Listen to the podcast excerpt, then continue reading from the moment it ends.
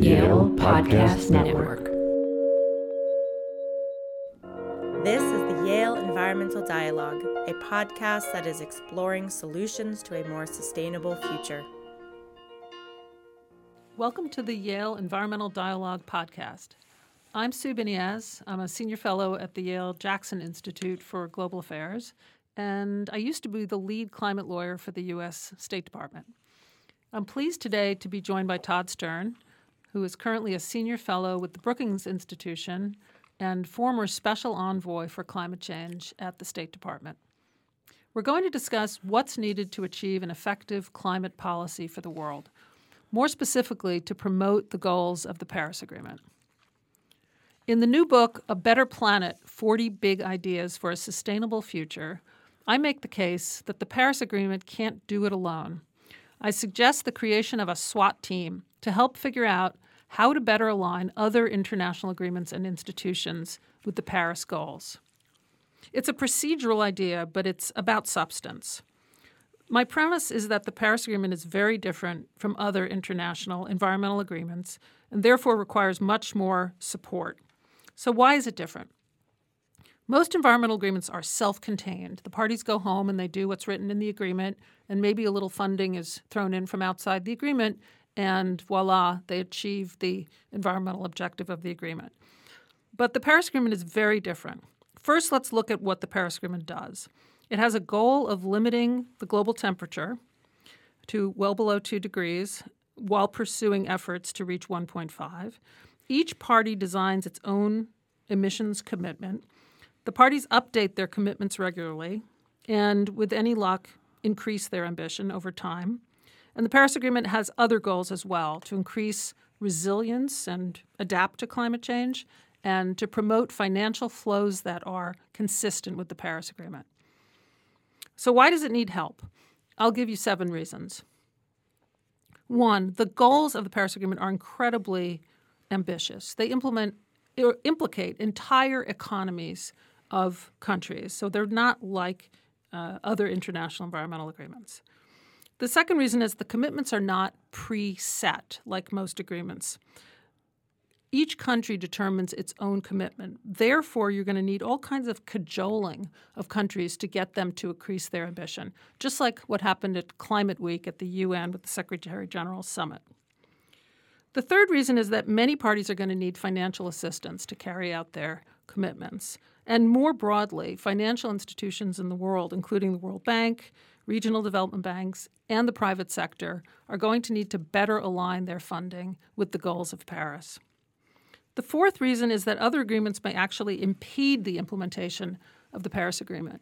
If Paris works the way it's supposed to, and countries increase their ambition over time, they may end up taking measures that get challenged under other agreements, such as the World Trade Organization or various investment agreements. So, those agreements need to be potentially better aligned with the climate goals. The fifth reason is that in some cases, other international regimes are affirmatively designated by the Paris regime to take on specific issues. And I'm thinking uh, in particular of international maritime emissions and international aviation emissions. The sixth reason is that in some cases, other international fora actually make more sense. I mean, you're not going to use the Paris Agreement to negotiate an agreement on fossil fuel subsidy reform or on lowering tariffs for environmental goods. Those just require particular expertise and probably a subset of the parties. And the last, the seventh reason is that some issues are just so cross cutting that they cry out for treatment across multiple venues. And I'm thinking there of oceans issues, carbon removals, which, if you do at scale, could have implications for forests and biodiversity, and of course, sea level rise and migration. So far, these other international agreements and institutions have a mixed record. Some have done very well. The Montreal Protocol, for example, adopted an amendment um, on hydrofluorocarbons, the so called Kigali Amendment, directly addressing uh, greenhouse gases. The ICAO institution took a decision to reduce emissions from aviation, uh, and the list goes on and on.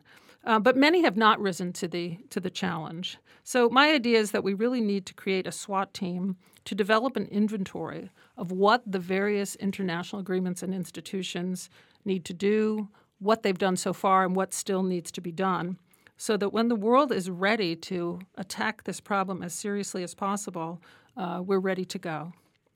So, Todd, over to you. What do you? What's your reaction to that idea?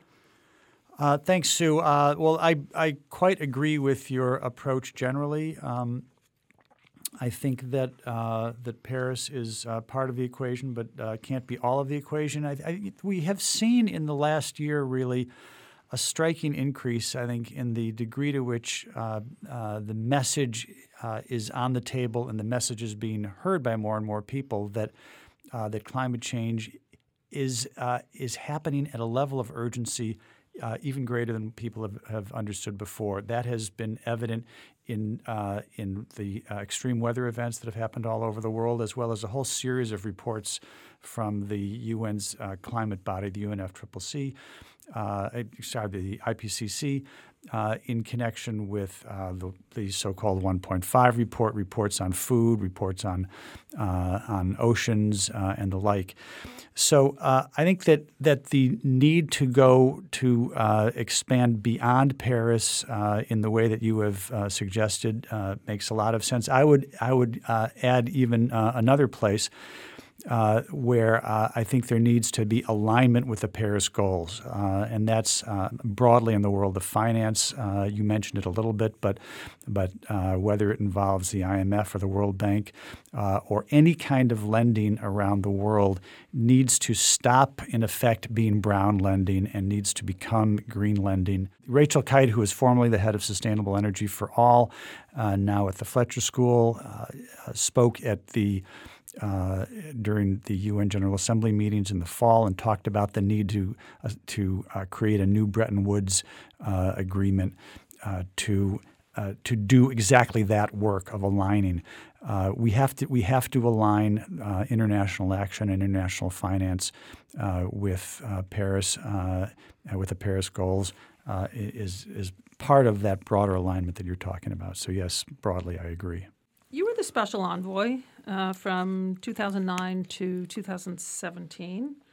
Now, if a new president were to come in uh, who cares a lot about this climate issue, what would be your advice on how he or she should re-engage? Um, that could include saying something about the Paris Agreement or the major economies process, which you were very instrumental in uh, in leading during your tenure, or any other ideas that you might right. have. Right. Well, so uh, I'll focus mostly on the uh, on the international. Obviously, there is a tremendous amount of work that uh, that needs to get uh, to get put into place on the uh, domestic side as well. Uh, we've been moving at the federal level in exactly the wrong direction over the last number of years under President Trump, and so there will be a lot to get going on that level. But let me focus on the on the on the international side. Uh, for starters, uh, a president is going to want to rejoin Paris. A president is going to want to uh, to uh, put together as quickly uh, as uh, as is. is is is possible and as vigorously as possible a new U.S. target, the so-called NDC, that would cover the period to 2030, which uh, by rights we owe in 2020. We're not going to see it in 2020 given the current administration, but a new president will be looking to do that. Uh, I think that there will be uh, a, a crying need for the U.S. to get back f- uh, heavily in the game diplomatically. Uh, that's going to include reestablishing our climate relationship with China, which was central to everything that happened uh, during the Obama years. Uh, not only China, I think it will be important for a new president to engage with the other major uh, developing countries such as India, uh, Brazil, South Africa, with uh, with the European Union, which has always been a leader on climate change. Uh, and and there's there are is a whole uh, substantial group of of important progressive countries around the world. some of them in Latin America, the island states, states in Africa and elsewhere, uh, that were that, that played a big role in Paris under the banner of the so-called High Ambition Coalition. So I think re, reinvigorating uh, that diplomacy uh, is going to be very important. I think that the Major Economies Forum, uh, which uh, we started under President Clinton.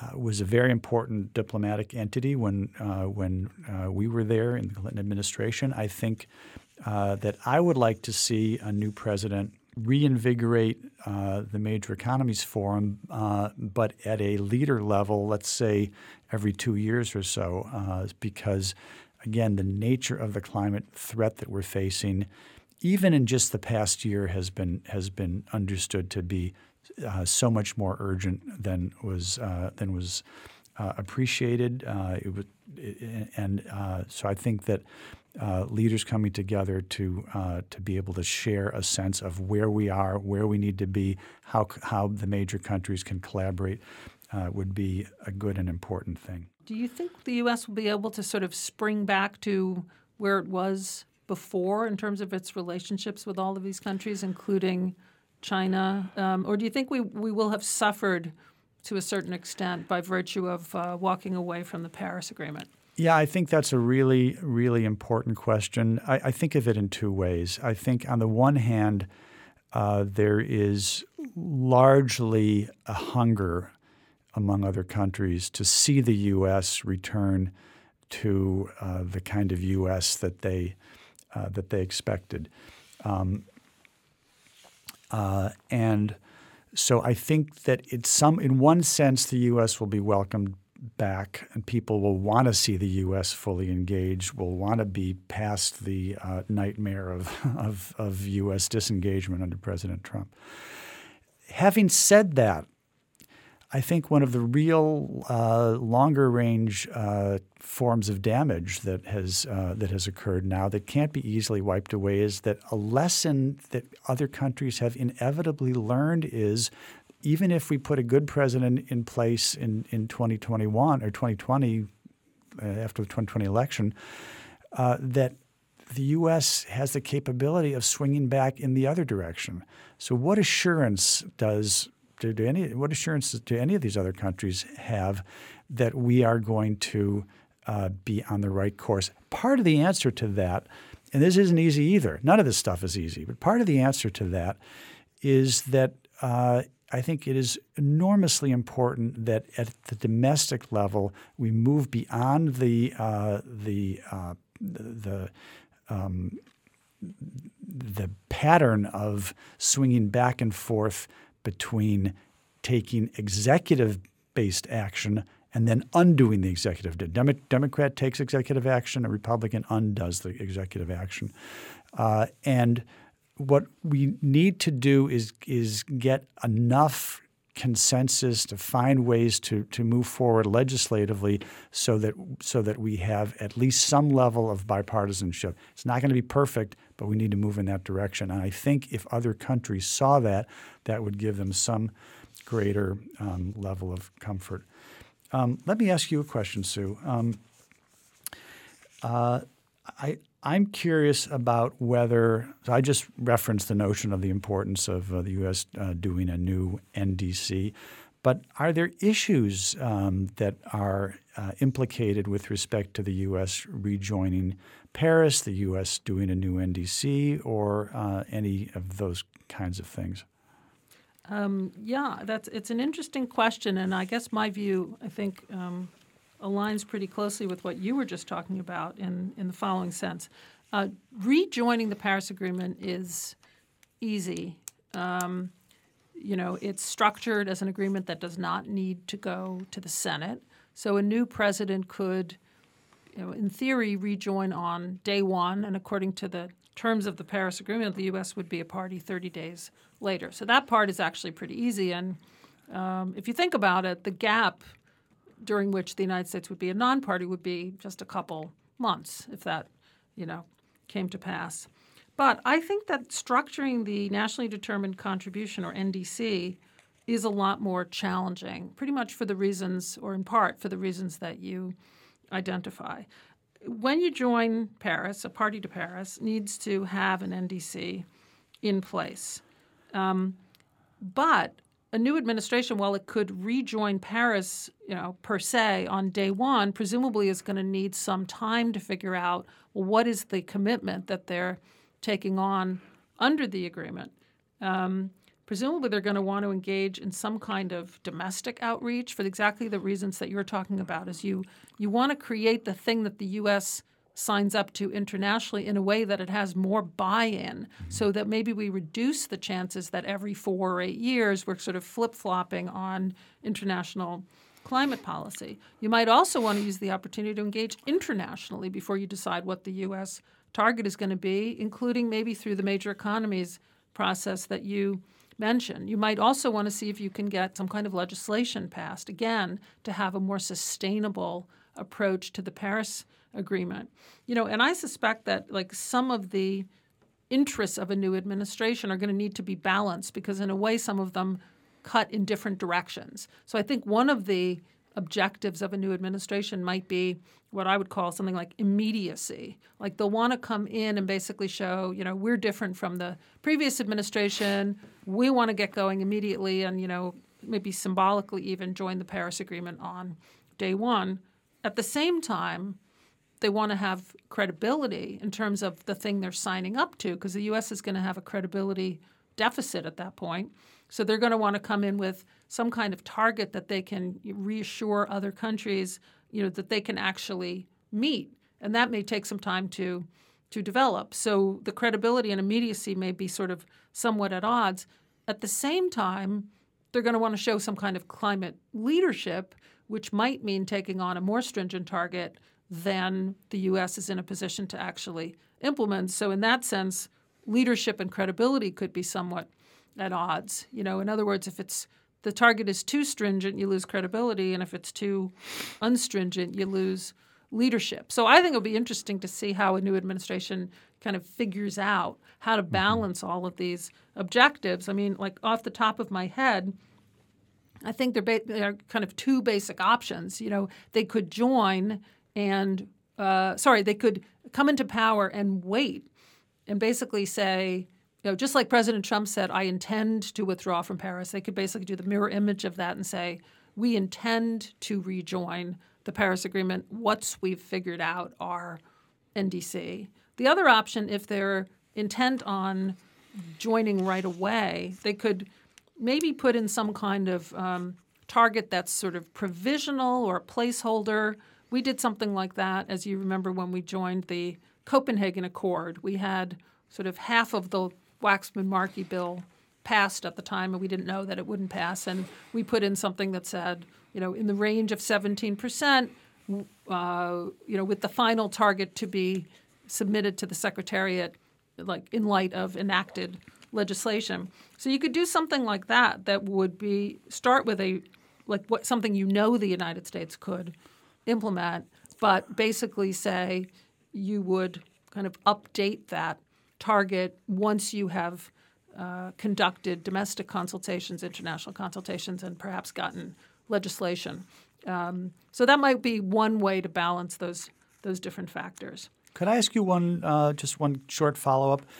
Is it possible for the United States to join on day one and explain that it doesn't doesn't have a target yet because you know the president just got there. It's going to take a little bit of time, but that you but rather than saying we intend to join, which I expect would be quite distressing to a lot of uh, Americans, could you could you actually join, but with a kind of proviso that you know we we know there's supposed to be an NDC. We weren't here you know, in, in, in, at, the, at the COP in 2020 to do that.